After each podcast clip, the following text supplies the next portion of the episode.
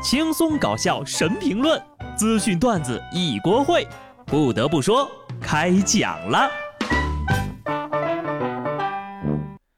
Hello，听众朋友们，大家好，这里是有趣的。不得不说，我是机智的小布。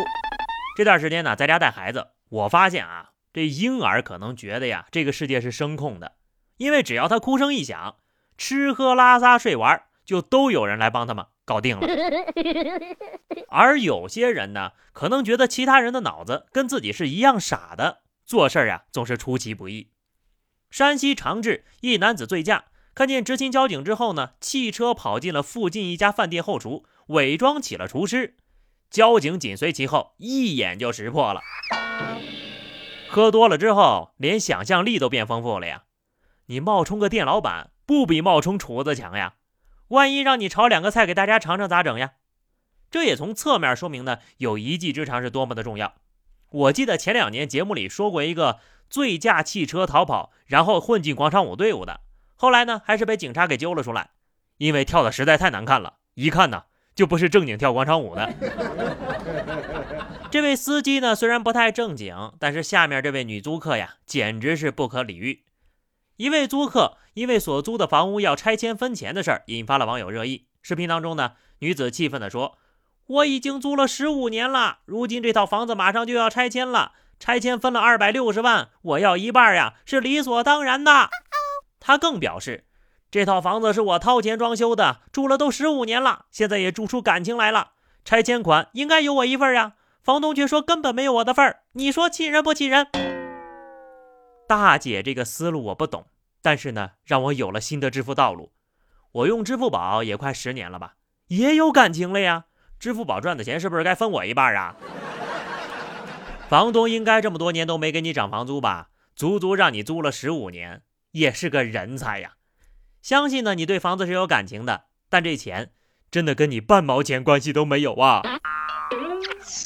醉驾冒充厨师，租客要求分拆迁款，现在的人怎么都这么玩不起呢？长沙的康先生到自助餐厅消费，遭到了工作人员的拒绝。康先生说呀，他有一次呢吃了三斤多的猪蹄儿，有一次呢吃了七八斤的虾，还有一次吃光了所有的羊肉串。他觉得自己并没有浪费呀，是店家玩不起，歧视能吃的人。而店老板说：“这人吃的也太多了吧，每次来店里都要亏好几百，吃的时候还直播呢。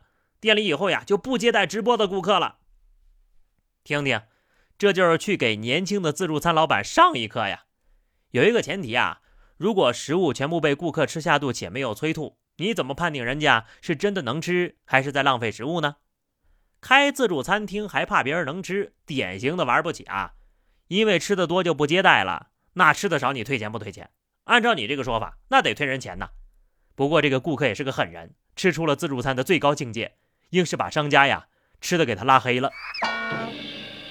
玩不起呢就不要玩，不能玩的呢也是不要玩。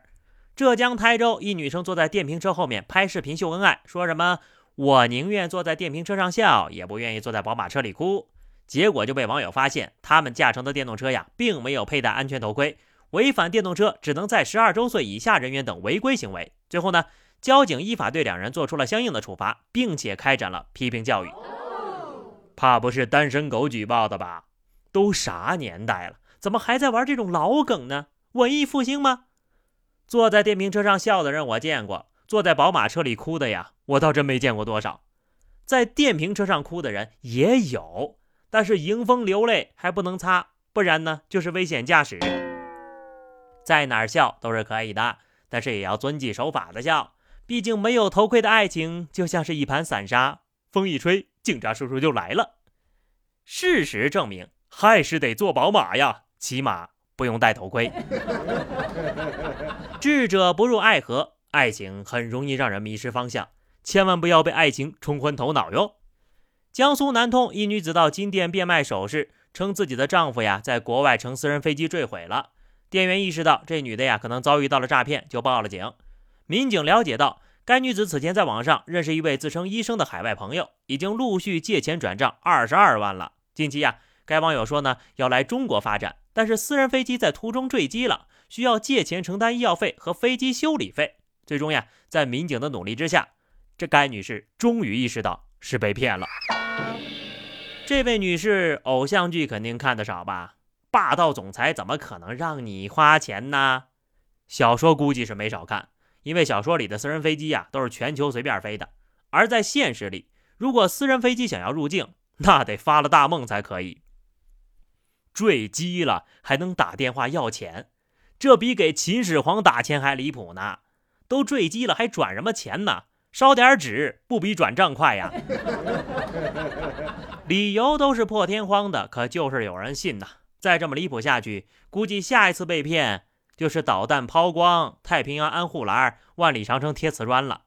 还是那句话，凡事呀，多问问自己配不配就完事儿了。你都开个电动车了，还要给网恋对象修飞机呢？爱情这杯酒，谁喝都得醉呀。优秀的作品往往是来源于现实的。这不，年度苦情碰瓷儿大戏又要上演了。广西鹿寨县三轮车车主杨先生紧急避让左侧车辆时呢，右侧一列个骑自行车的男子突然就倒地了，声称被三轮车刮翻。经过医院检查呀，这骑车的男子左手食指骨折了。杨先生呢，就赔给他九千三百多块。事后警方调查，这是一起通过制造交通事故假象实施诈骗的团伙案件。为了达到逼真的效果呢。该团伙竟然事先呢把这个同伙的手指骨给打骨折了。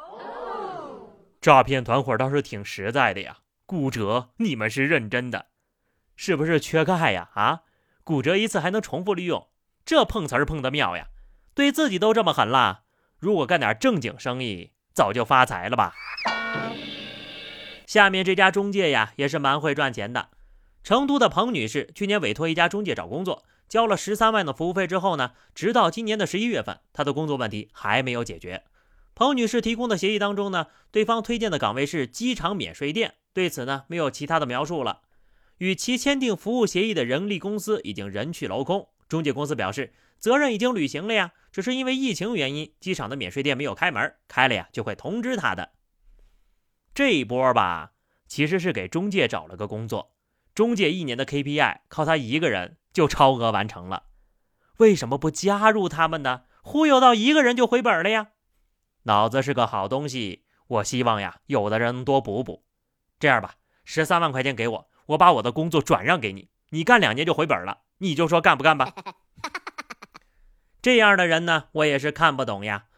上海一男子扮女装躲厕所偷拍，被抓了个现行。起初呢，他狡辩自己是因为被朋友要求拍个女装。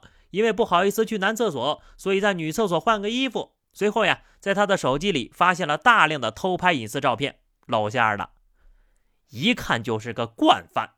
这么喜欢看人上厕所，要不然下辈子你做条蛆吧。最让人不解的是，为什么他对自己的易容这么有信心？